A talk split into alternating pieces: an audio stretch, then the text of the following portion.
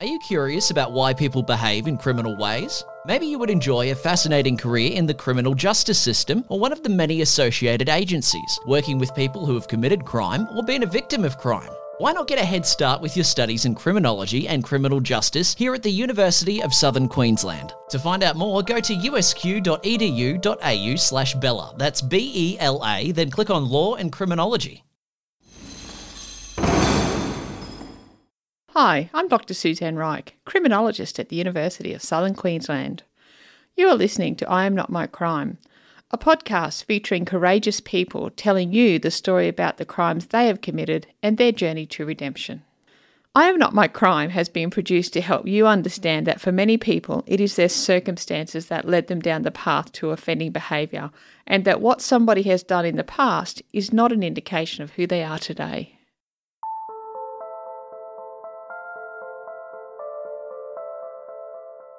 In today's episode, David shares his story about life growing up in the rough neighbourhoods of Sydney, where exposure to drugs and violence early in life was not out of the ordinary, and involvement in criminal activity with peers provided a place to belong. Every kid is in search of identity, you know, who they are. And at that time, I was in search of that and I, I just couldn't find it. After a few stints in juvenile detention for robbery, car thefts, and drug related crime, David and his co offenders committed one of the most serious crimes wasn't intention to go and murder these people. But unfortunately, you know, on that night, it was me or them. You know, that's that's what it comes down to. Despite being charged and convicted of murder, David's life has changed for the better. As you listen, you will notice that David attributes his change to a new perspective of himself, education, building relationships with good influences, and finding a purpose in life. There's one thing that sticks in my head almost every day when I wake up, and I just say it's a shame that it took someone else's life to get mine on track. I'd really like to start at the beginning with your story. Um, you told me a little bit about your story beforehand, and um, I know that your story really begins right back in childhood. So, can you just tell us a little bit about where you grew up to start with?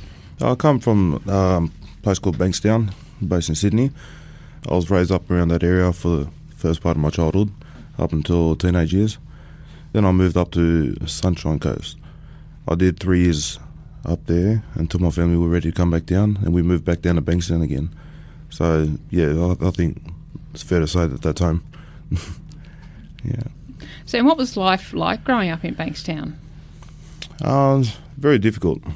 Uh, school wasn't the greatest. Surrounded by violence a lot, quite a bit. You know, so for a lot of distraught families and things like that, drugs was taking over the place at that time. We had um, a bit of a heroin epidemic back then. Um, so a lot of the just the parents of the kids that were going to school with were addic- you know addicted to the drugs, and it sort of fell through to the kids and everything like that. And yeah, so we were surrounded by that consistently. It didn't matter where you went; there was some sort of crime or yeah. Well, every day was a crime. Yeah, every day was a crime. Something you know involving just just the bashings around the school and things like that. You know, stolen vehicles and just carrying knives and whatnot, you know, and then eventually it turned into drugs. You know, people bringing that and sort of introducing that into the schools. And yeah, it just kept going forward from there, and it just obviously introduced you to new people that can go further. So, yeah. what age are we talking, David? Like, what was what? What's your earliest exposure to this kind of life that you remember? Um, I'd say probably around nine, ten years old. Yeah, nine to ten years old. And that was through school. That was through school. Yeah. Your education was crime. Yes. Right. And what about home? What was home like? Home growing up was quite tough. Um, yeah, it's a difficult time for me. I uh, grew up in, you know, in a house that had, you know, nine people, ten people in the house. Um, in what size house? Oh, it was a three bedroom, one, two, mm-hmm. three. Yeah, three bedrooms, and we mm. turned another room into a fourth. Mm. Um, but we had a lot of people coming over because, you know, my family from the island. So when they came across, we tried to give them, you know, a place to stay and to get settled, and you know, welcome to Australia. um, so when they came in, they filled up the house quite a bit, which bring a lot of other people and their friends and everything across. You know, so it was consistently just just a packed house. You know, um, I think they got to the family quite a bit, especially for my father. Yeah. Um, working man, you know, going to work and working hot places and things like that, welding and out in building sites and things like that. Um, you'd come back home and just the house was just a mess. You know, just people coming in, just trash it, treat it with no respect. School was drugs and violence, Yes. and I would imagine frightening as well. Oh yeah, it's times. Yeah, definitely. Was there any place you felt safe as a kid? Not really.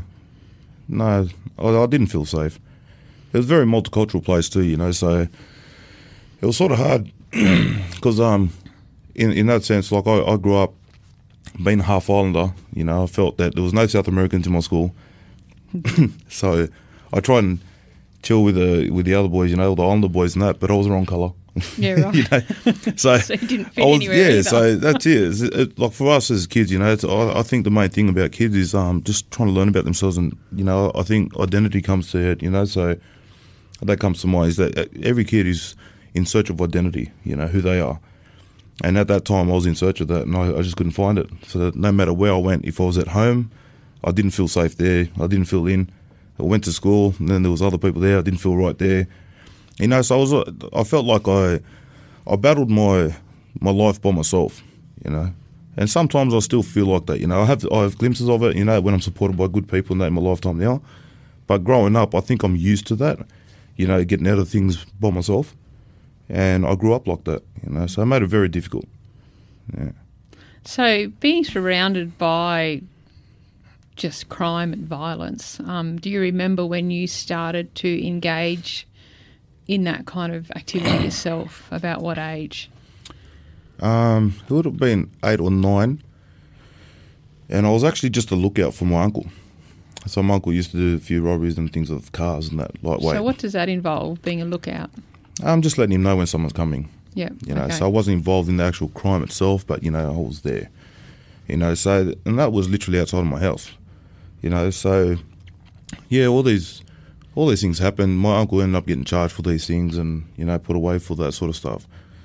But he introduced me to it at an early age, and he was only young too. So he's my uncle. When I say uncle, he was ten years older than me okay. you know, or something like, or probably even younger than that. Yeah, so we weren't too far apart in a sense, you know. So he was just a teenager, and I was just a, you know, just almost 10, 9, 10 years old. Hmm. So, how old were you when you had your first conviction? Um, I'm not sure. It was early age. I'd say thirteen or so. Do you remember what that was for? What the conviction was? I think it would have been robbery. Would have been my first um, stolen car. Something to do with those two. Yeah. It would have been. That well, that's the first time that I got introduced to that, and you know, actually rolling my fingerprints out and things like that. Yeah. So, 13 years old, going into a juvenile detention centre in Sydney. What did that feel like? very scary, especially when you go, on, you know, off TV programs and videos and all that at the time, and show them what it was like inside. It was, it was a scary thought, and I think the scariest thing for me was leaving my mum. And even though I'm not able to do nothing as a kid and protect her, you know, I just have this thing that I'm leaving her behind, you know, hmm. and I carried that with me. And so when I went away, it was that, that fear of just going in there to that sort of circumstance and being around that people, or the people that, well, they gain the worst people of every suburb. You know, so if you think of it, you're inside a place where you've got the worst people or the worst places all in the one room at the same time. Yeah, right. So if you're nobody and you've come from a place where you haven't been accepted into certain places, Yeah. and you're not the person pointing down, you know, at people, and um, yeah, it's quite intimidating, really. Because you're a strong, tall, built man now, but as a 13 year old kid, I was a tiny little scrawny. yeah, like in physical size, even would have been made a difference in a juvenile detention facility, I'd imagine. it does. Yeah, it draws attention. Because there's a big difference between a 13 year old and a 17 year old, even. Yes, and there is. you're all in the same detention centre in that age group. Yeah, yeah, it is. Uh, um, you know, some of the boys in there were huge boys. You know, they were they were actual men, sort of thing. You know, at an Yeah. early age. Um, there's quite a few big boys in there, and obviously the size comes in. As soon as it's, you know someone with size comes into a juvenile system, they they automatically get that status. They're like, oh, look at that guy. He's a big guy. Don't mess with him. Um, that happened a lot. I wasn't at that end of the scale. I was in the other end, you know. So I never got that. So I had to, I guess, make a name, do things to you know, get in with those sort of people and get side by side with those people. You know, not stand nose to nose with them. Like what? Um, just fights. You'd take fights. You know, um, if they, because the thing is with the bigger blokes at that time, I find with the with the big fellas, they they were intimidating to other people, but they never really fought. You know, they didn't really fight people. They just point the finger and say, "I want them smashed" or something like that, or they'd stand over them and point down at them and scare them. Yeah, but that So they know, were the didn't work. intimidators giving the orders. Yeah, that's right. Okay. And I felt that just they couldn't fight. You know, so it wasn't until I actually started standing up to them that I started realising that. You know, and I get Yeah, the big right. blokes and come stand over me, and I just say, "Not today," and I just get up and swing. And I found out that most, you know, those fights I won. You know, because they were shocked. They're going, "Oh, but I'm the big guy." You know, no one's ever hit me before.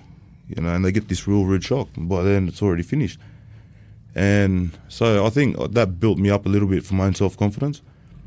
And I changed it around. But the thing is that I couldn't hack. I just, I didn't want to be a part of it because I'm a, a person that doesn't like people to stand over people. You know what I mean? I don't like people to oh, Don't like stand the over bullies. the weak or, Yeah. yeah. I don't like bullies. I hate it. And I, I, I, I swear by that till the day I got out, you know, from the prison life. I got out of that and I still hold it to this day. I cannot stand it. If I see it, I will stop it. I will do something about it. Hmm. I just can't. I can't stand there and watch someone like that. You've been in that intimidating factor, you know, intimidation. I just don't like it. And I, I guess that's backed up from what I watched as a as a kid. You know, when you've seen people curl up in the ball and still get flogged and hurt and everything like that, and there's not much you can do about it.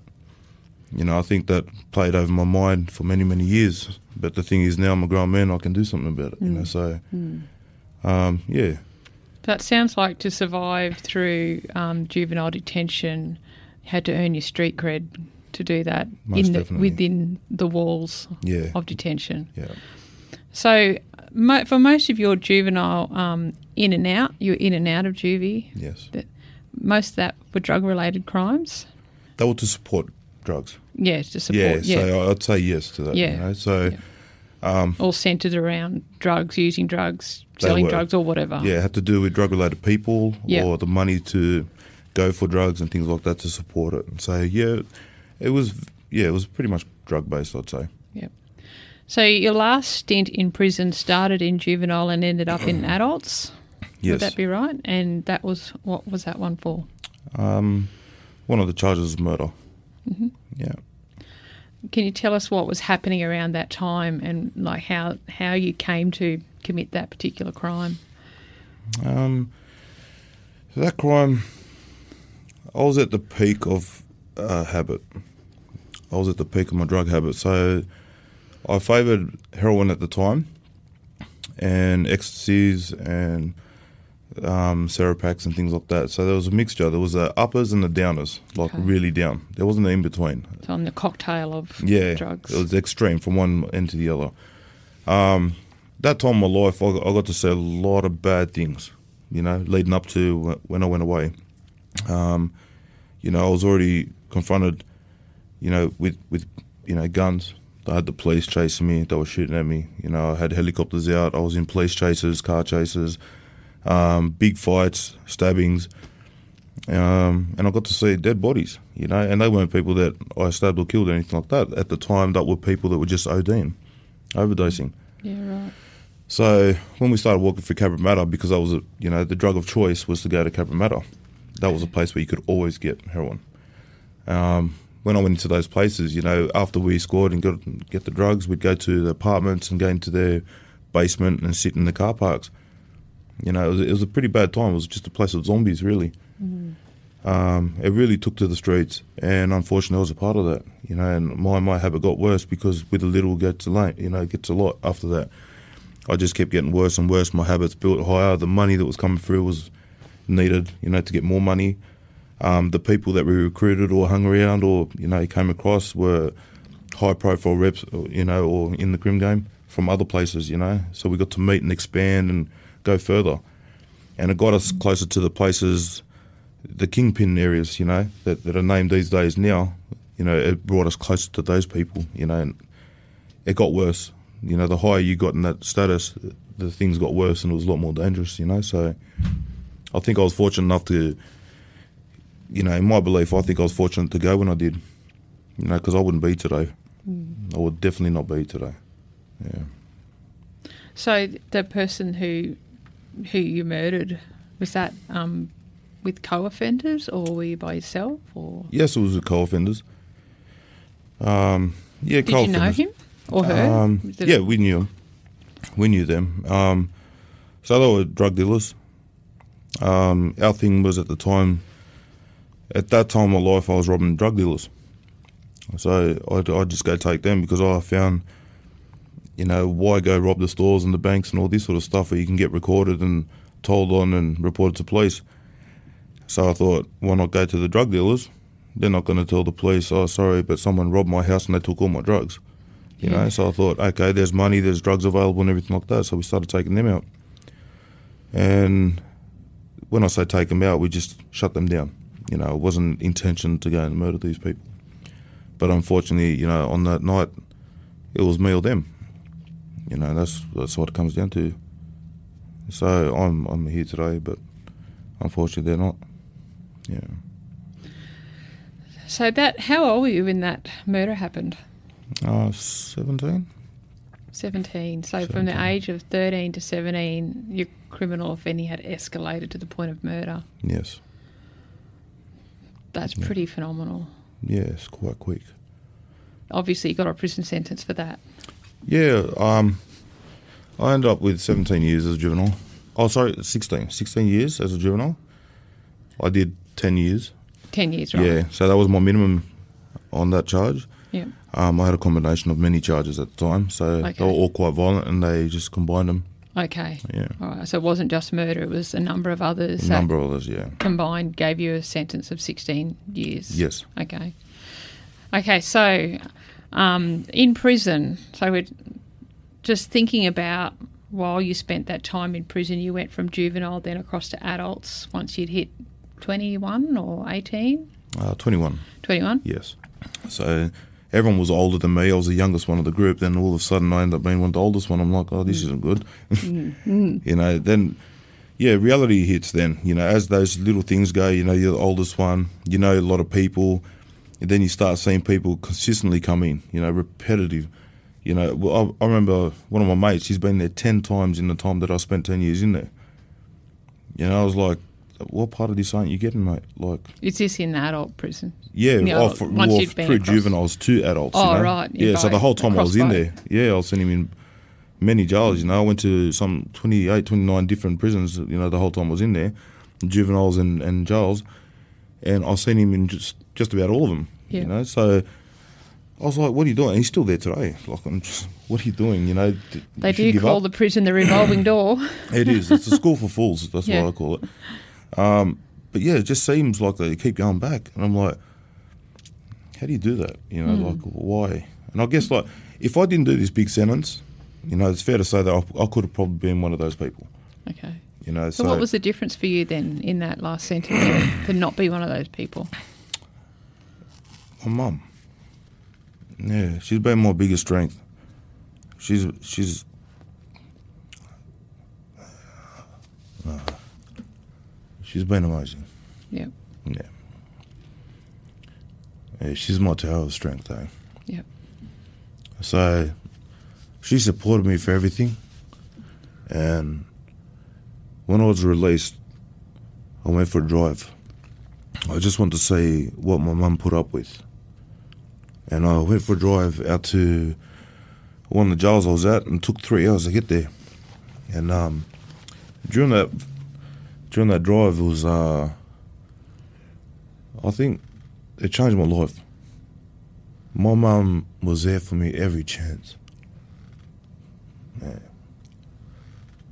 She was there for the whole time I was in there. Any chance she got. Saturday, Sunday, didn't matter. If there was a visit Wednesday, she'd be there. And for my mum, she didn't have everything, you know. My mum suffered from an accident while I was in prison. Um, she got hit by a truck and suffered some injuries from that, you know, and she still came in with a smile on the face and showed me that love. And I guess for me, I couldn't let that go to waste. You know, she put in that time and effort for me, and I think she deserves that back. Yeah. Wow. So unconditional love is the power, such a powerful. Um, It kept me going, you know, having support there. And it's unfortunate, you know, because I really feel for a lot of people in there. You've got some amazing people in jail. They've just been steered in the wrong way. You know, they just need support. And sometimes they don't know how to ask for help. The way they ask, they just, they're not asking direct. You know, they sort of try and swindle people for help. They go next to them and tr- sort of drop hints and that, but they're not direct. Mm. Some people don't read it. You know, they don't they don't pick up what you're dropping sometimes. You know, mm. so sometimes there's missed opportunities. And I found that in my life to to get anywhere in life, you got to have a voice, and you have to use it. You know, people aren't going to guess, and no one. Well, not everyone can read you. You know, so you just got to open up and say something. You know, and don't have this thing by the way that we've grown up. You know, toughen up, princess, and all this sort of stuff. You know, you know what? We all we're all human. We've all got feelings, we've all got emotions, and that. And unfortunately, we just try to fit into places that we felt comfortable, and they weren't always the best places for us. You know. so I just wanted to ask you one more question about juvie, about spending that time in juvenile. I know we, we went on to the adult prison, but you just we've gone back there, and you reminded me of something. Um, there was a newspaper article that you had um, done. Uh, some time ago, um, and there was a comment in there how the juvenile system or being part of the juvenile system had made you a murderer. Yeah. Okay, could you just talk to that a little bit? Like, what do, what does what does that mean? I guess it's like graduating. The first time you go in there, you, you end up just, you know, for petty crimes and things like that. You know, it could be minor things of stealing the chocolate bar from the, sh- the shop. You know, um, you do that so often, it won't be the first time. But if you know, if you do that quite a few times, obviously you're going to go away. Um, it starts with that. Then you go inside and you start talking to the people that steal cars. You know, um, you talk to them for the time that you're in there. You get outside, you want to try it. So you end up stealing the car. And the next know, you cop a police chase and all this sort of stuff and end up on the news and go back inside. Once you get back in there, the people go, What have you been in there for? And you go, um, I was stolen cars. And they're going, All right, oh, well, we do robberies. And then you start talking about robberies and they get out, they want to rob something now. And then they, it's just a cycle. You know, so from a small crime, you start talking to people in advanced crimes, you know, and then it starts getting bigger and bigger. Next thing you know, you're sitting there with millions of dollars out front of you, you know, and you're sitting with a, you know, really big players in the game, you know, and, and people that are talking to overseas and cargoes and ships and stuff. Like, there's all this stuff that involves, you know, and yeah, it just keeps going. That's why I say it's a school for fools. Yep. So what we have as a response to crime and offending is a place to learn more crime and offending for when you get out. Is That's that what right. you're saying? Exactly. So mum was instrumental. It sounds like mum was instrumental in where you are today Yes. because even though I think probably the person that went into juvie was a very broken little boy, but the man I see sitting in front of me today is not a broken little boy. He's he's a changed person. Yes. Um, so tell us about getting out of prison. What what happened when you first got out, and you know what where what where were you at in your mind, and what were you thinking life was going to be like after that long prison sentence? Um, well, let's just say, uh, going prior to getting out, I chose to start changing myself about two years out. Now, one thing that I haven't mentioned is that prior to being re- released, I lost contact with my son. Okay, so I haven't mentioned my son yet, but Okay. my son was four months old when I went away. All right, when I first got jailed, and you know everything was well, but then it could have been better if I was out there, you know. So this thing started playing on me, and I was like, I got a son out there. He, you know, I'm not good enough for him. I'm in here. I shouldn't be that man. I should be the person in his life and all that. Um, so I, I had to let my missus go at the time, and it's something that, yeah, it really got to me. But it's something that I had to do, and I had to break ties because one, I didn't want my son to be brought into a jail and I didn't think that my missus deserved to, you know, live that life, you know, and because it wasn't her choice, it was my choice. I did something bad, so I didn't think it was fair for her to go live with that. So I told her to get on with the life, Um, hardest decision I had to make in my life. But it's um, it's something that I had to deal with, you know. And then through my depressions and all this sort of stuff, while I was inside, I actually tried to kill myself. Um, and that was the day that I truly believe God had to talk to me that day and said, "You're not ready yet. You know, you got big, bigger things to do." You know, so I never tried again. And going up to prison, you know, two years from out, I started making changes. You know, I started sitting there and going, "All right, what do I need to do for outside? How am I going to be effective?" You know, proactive and things like that. You know, what am I going to do about things? You know, these people have gone and done so much for me, invested so much time into me while I was away. So um, when I was inside, I found these these groups of people, and I started finding some good people amongst the people in there. You know, some Yeah. real real good people, and they just had a bad night out, got drunk, and done something silly. You know, so things like that. Um, and I started talking to these people, and then with that, I started picking out some things, and I was saying, "Who am I? Like, who am I? I don't know who I am yet." So I started getting to the people that make big impressions in my life, you know. So there's someone that stands tall, you know. There's another person that speaks well in front of people. There's another person that just has that that aura around them, you know. When they walk into the room, their presence is there, you know. And I started picking these things out of everyone. I'm going, all right, I like this guy, but I don't like everything about him. I like this one thing, so I start picking that, and I go, all right, how can I work on that? And I started trying to do that because I got raised by many men in jail, not by my dad. My dad never got to raise me. He never got to bring me up or father me. So I had to learn to be a man in a place that was just like just violence. You know, I had to learn how to find something like that and education and talking. I didn't go to school. You know, my, like I was supposed to be in school, but I was in jail, so I lost my education. And then it wasn't until later that I started doing, you know, um, courses and things inside. I took everything, you know, up with both hands. Whatever they threw at me, I grabbed it. And then I started making changes, and I said, all right, I'm ready now. I'm getting out. I've, I've done what I, I could, you know, equipped myself with a few things and everything like that. Hung around the right people, even though I was in a bad place. And so I'm going to take that out. But then when I got out, I found that they dropped me at the front door and said, here's the world, off you go. And Okay. that wasn't good preparation for me. it wasn't. You know, they, you know, going from maximum, you know, securities and everything like that to just getting put on the street and going, there you go, find your way around. Yeah. I was actually sick. Um, I couldn't wear fluoro colours like I'm wearing fluoro right now. I could not wear that. I couldn't see people wearing fluoro colours. I used to actually get sick because the place is dimmed down into a place where it starts playing with your mind. Everything is dull. It's greys, blacks, dark greens, browns, and all this sort of stuff. And it's it's it's made like that to not make you feel happy.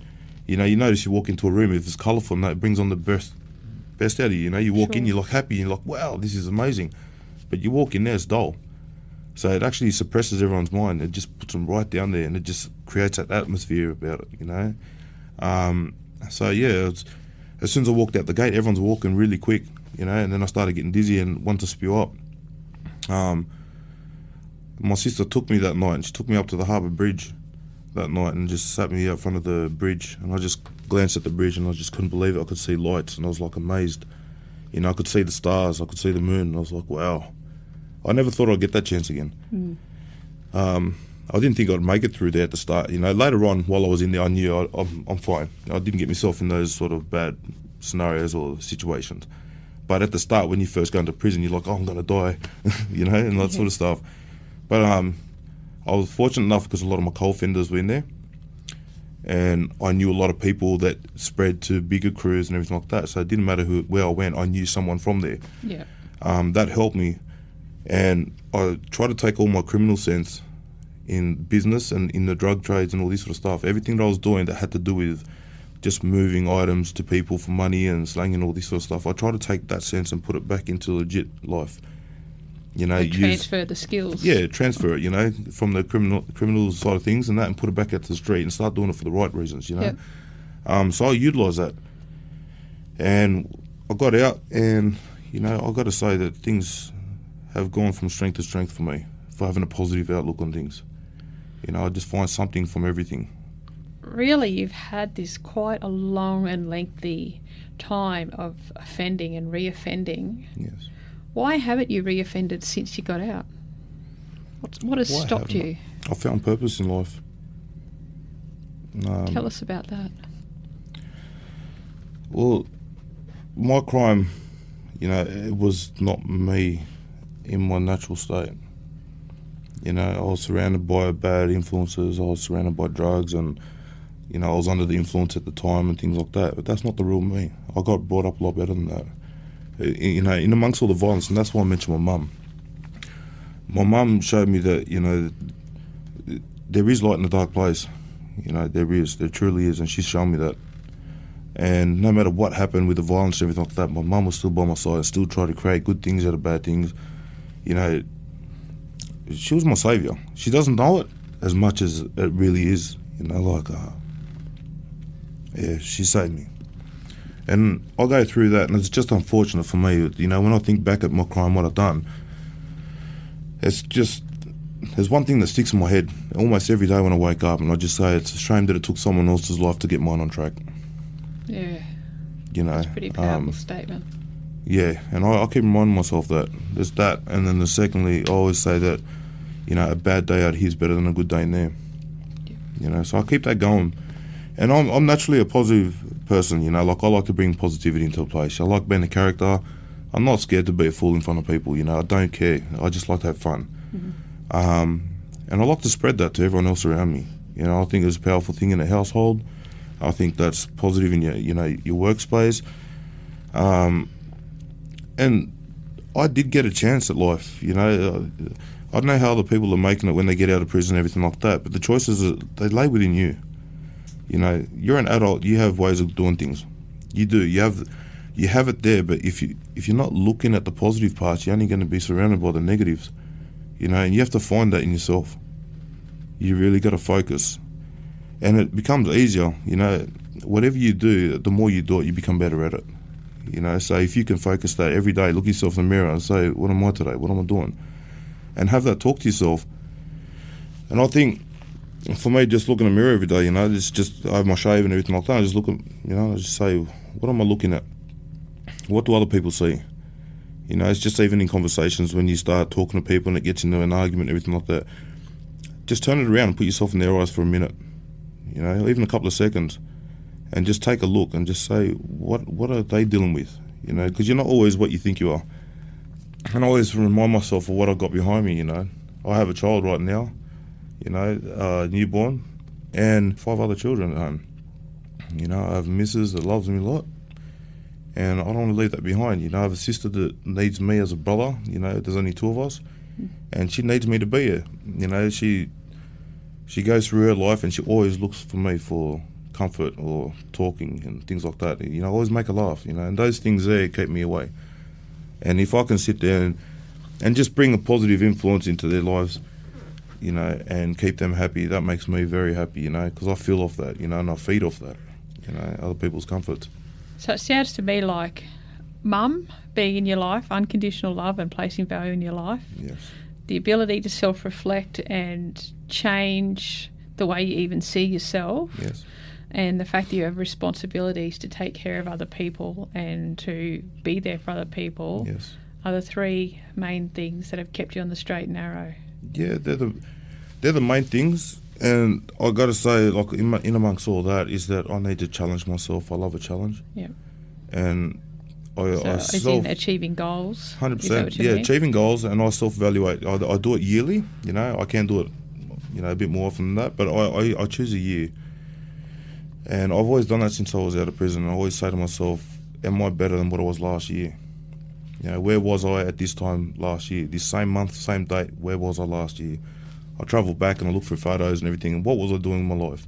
Yeah. And I remember the moments. You know, so I go back to it and I say, okay, am I doing better? Am I in a better situation? And if not, well, that means I'm not working, I'm not moving, I'm not trying to go forward. It means that I'm sitting comfortable. And I think for me personally, I believe that if you're sitting comfortable, you're not making it. You know, you're not getting. Because you know, I've grown up with zone. these things to say that, you know, people say, oh, good things come to those who wait. I'm, I'm against that totally. I think come, good things come to those who get off their bum and work for it, you know, make it happen Yeah, right. you know. And I chose to move to Queensland. Um, I chose to be a part of my son's life. Yep. I chose to be up here and get work. I'm now a manager of a company and everything like that, and I'm seen as a high person, high regards in the place I'm at. You know, so I'm a supervisor. Um, I didn't think this was doable. You know, once I was in prison, I thought no one's ever going to give me the chance. So you progressed quite quite a bit then in your career to be now managing, Yes. being in a management position. Was there ever a time where you had to disclose your criminal record to an employer and tell them what you'd done in the past? I've told every one of them at my job interviews, How'd that go? well, because they appreciate my honesty. Yeah. and I don't want to give it time for Chinese whispers. You know, I don't think that it's wise to just walk in there and hold it off and let everyone do the talking. You know, because it's very difficult when you allow people to talk for six months and you don't get to defend yourself. Because those stories can just flourish; they can go wherever they want, Of course. and you're sitting can. in the room and you can't do nothing about it. So I'd rather just knock that on the head straight Yeah, away. Someone else's version of your story. But when you think of something like murder, one of the most serious crimes, how did you tell that story for them to be okay with it? I know you Um, say you're being honest, but how are you like how I'm thinking in terms of if somebody was listening to your story today that's in a similar position, like what sort of advice can you give them in terms of telling their story so that someone will be okay with it? I basically put it to them that I'm not a bad man. I just made a bad decision. Okay. Yeah. It's it's as simple as that. As simple as that. Yep. And you know, I've built up enough courage and strength inside of the prisons to actually sit there and not care about what people say about me. You know, I come out with the truth, and I think that you know, well, I hear this quite often, but the truth will set you free. You know, so I, I believe just bringing it out the front and just being honest with things. You know, I don't have nothing to hide, and I think that builds a lot with the people that I've worked for because they can trust me. Yeah. You know, and I've shown my trust. I earn my trust. You know, I don't expect it straight away. Everything is earned these days. You know, um, but I think just me coming out with that just gives them that, you know, just that knowledge that I am straight out. I'm not going to hold anything against you because if I can tell you that I've done a murder, I can tell you what's going on with the company. You know what I mean? And that's where I'm at. Yeah. You know, so I just don't hold it, and I don't want to sit there because I think if I held it back, I'd always be sitting there going, I wonder if they know, I wonder if they know, I wonder if they know, you know, and just Sure. it'll just get worse. Yeah. And I can't deal with that. I'm, I'm a person that just my head goes 100 miles an hour. You know, I don't sleep at night sometimes because my mind just goes and it's away with the fairies. You know, because I constantly think like I'll be in bed thinking about work, counting the steel that I've got to do the next day, as opposed to just sleeping. You know, just having a relaxing night. I can't do it. so I'm, I'm very committed to what I do. You know, It's the I- last thing you want to also be thinking about then. yeah, oh, it's terrible. It's, it's a terrible thing, you know. But I, I think thoroughly about everything I do now. So you said about your son, you've reconnected then with your son that you had before you went into prison? Yes, prison? Yeah. So my son's 22 now. Wow. Um, I've reconnected with him uh, two years ago. Yep. Um, in all honesty, I lost hope in that, you know, because it'd been, you know, 18 years, 17 to 18 years of not seeing my son. I lost contact with him um, due to them moving on, and I just didn't feel like to be a burden on their life, you know, because I heard he was doing well, you know, I heard he was going through university and things like that, and um, in a happy place. Yeah. That's that's the image that was painted to me, you know. So I thought, okay, there it is. I didn't want to confuse my son. You know, my son is without him saying it, I know it. I know that it's a bit difficult for him, you know, that I wasn't part of it earlier, but I guess that's something that we'll never understand in each other. Yeah. Is that I did it for his best interest because at that time I wasn't confident in myself to say, you know, hi son, I'm your dad, I'm a murderer, I'm from jail, I'm this. I didn't want to give him that. I didn't want to confuse his child. So I, in my mind, I truly believe that I was trying to do the best thing for him in not confusing him because I felt he was in a safe place. He was raised up well. He's got manners. He's a lovely child, you know. So I, I didn't want to bring my thing into it and confuse this kid. Um, so I was trying to do the best thing for him. Um, And now you have a new son as well. yeah, now we have a new son. So I've now reconnected with my ex partner from 20 years ago. And So your first son's mum Mother. is you've reconnected with her. I've reconnected with her. okay, and, you've had a second son together. we've had a second son together. Yeah, so Amazing. Yeah, he's four, today. He's four months old today. yeah, so it's a good day. And he's gorgeous. I've seen the pictures. Oh, that boy, he's awesome. So I'm just thinking about um, obviously you've had a really good um, experience with employers letting you back into the job market and giving Yes. you a, a go um, in that sense. But as well, uh, apart from just employers, what what would you say to people in society in general about allowing people back into society that have spent time in prison? Not everyone's going to like you for one. You know, that just that's the norms of life. Not everyone. That's that- good that- advice for the returning prisoner. Yeah. Not everyone will like them. Not everyone will like you, you know, and it's just the way it is. Sometimes you come with, with a certain presence or the way you talk, your slang or body language, and some people are judgmental, unfortunately.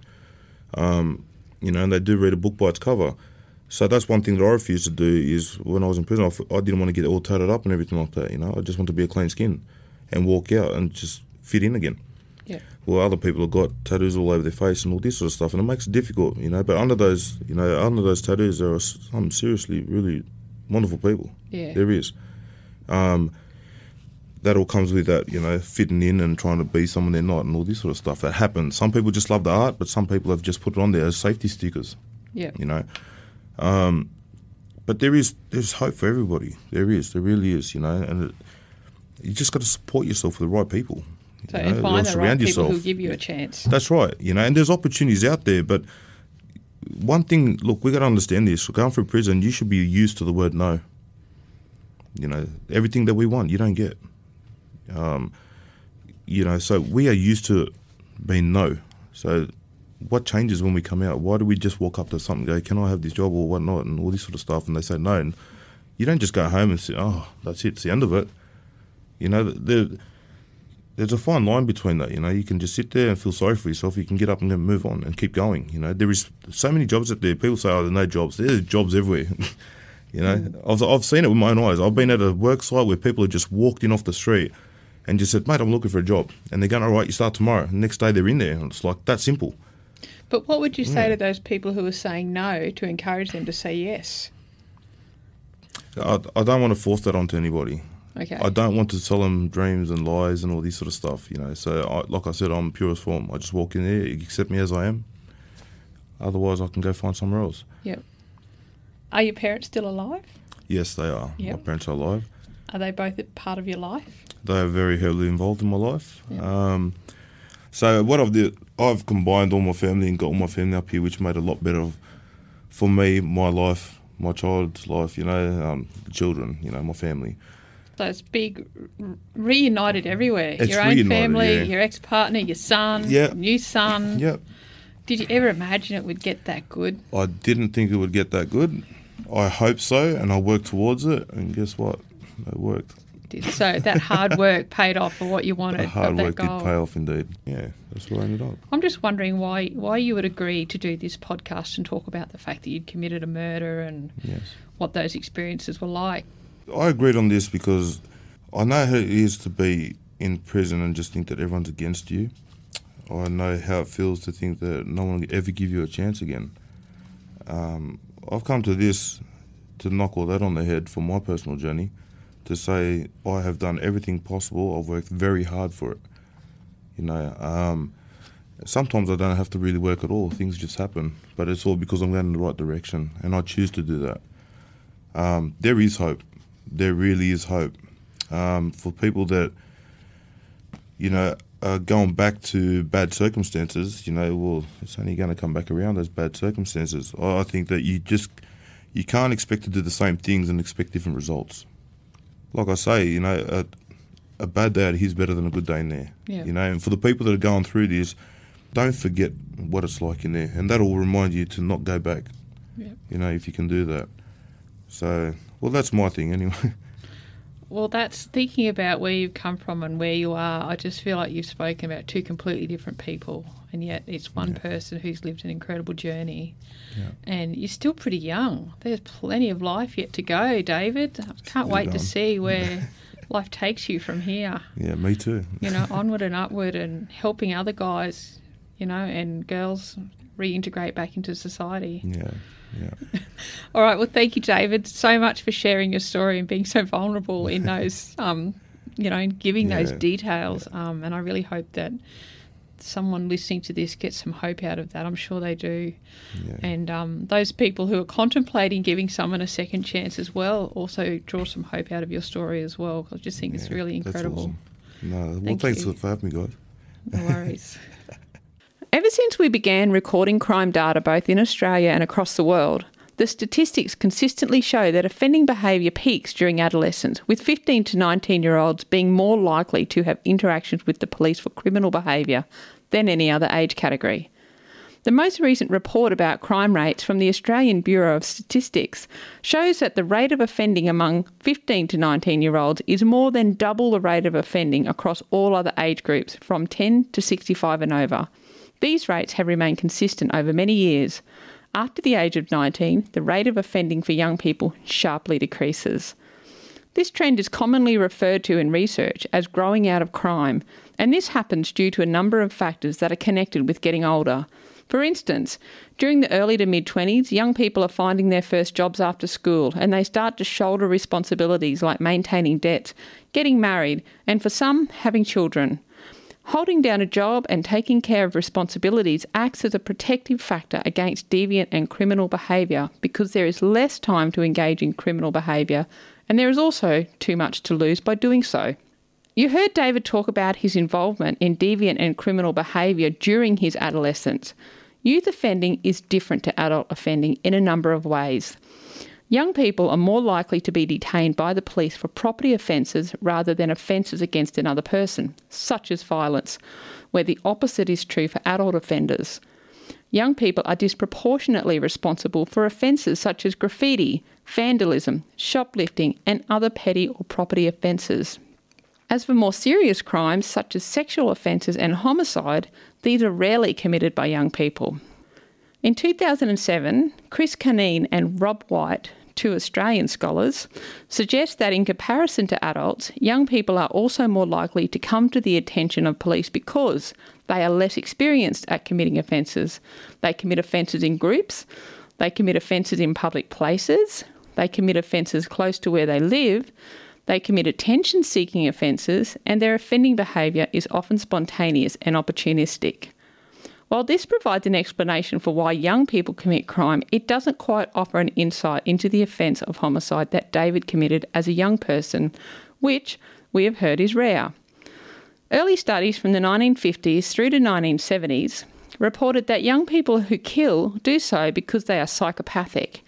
In the 1990s, researchers started to move away from the psychiatric perspective.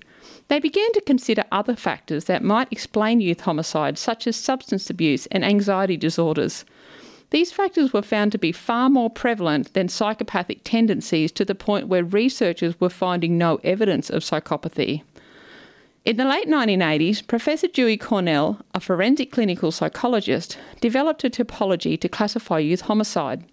His study that led to these classifications examined family dysfunction, childhood problems, criminal activity, psychiatric history, school adjustment, violence history, substance abuse, and stressful life events prior to the offence.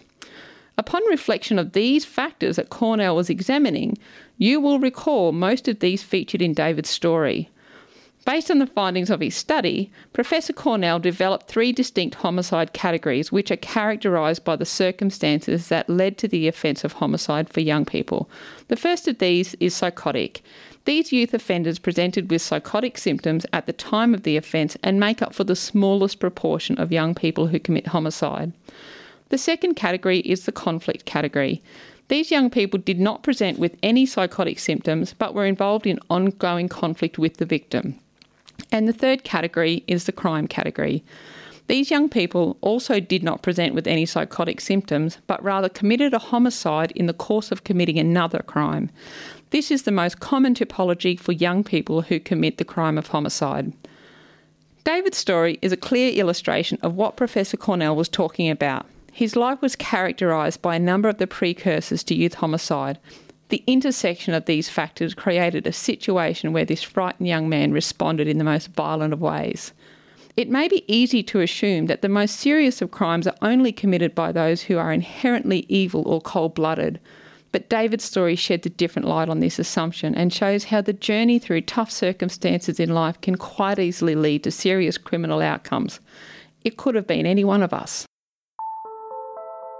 In the next episode of I Am Not My Crime, when I was turned 17, I joined the Army Reserves to learn how to kill people. and I'd be legally allowed to do that in, in the army. From my point of view, as an ex prisoner, I've also employed people and I've employed ex prisoners as well. If I don't give them a go, I'm just going to be another no entry cross for their future. Thanks for listening to I Am Not My Crime from the University of Southern Queensland. If you have a moment, please subscribe, rate, and review. This will help others to discover I Am Not My Crime. I'm Suzanne Reich. Thanks for listening. If this episode has brought up any issues and you need to talk to someone, you can contact Lifeline on 13 11 14, Alcoholics Anonymous on 1300 222222, or Narcotics Anonymous on 1300 652 820. And blokes, if you think you might need help with anxiety, stress, depression, or anger, you can speak with a counsellor from Men's Line Australia on 1300 78 9978.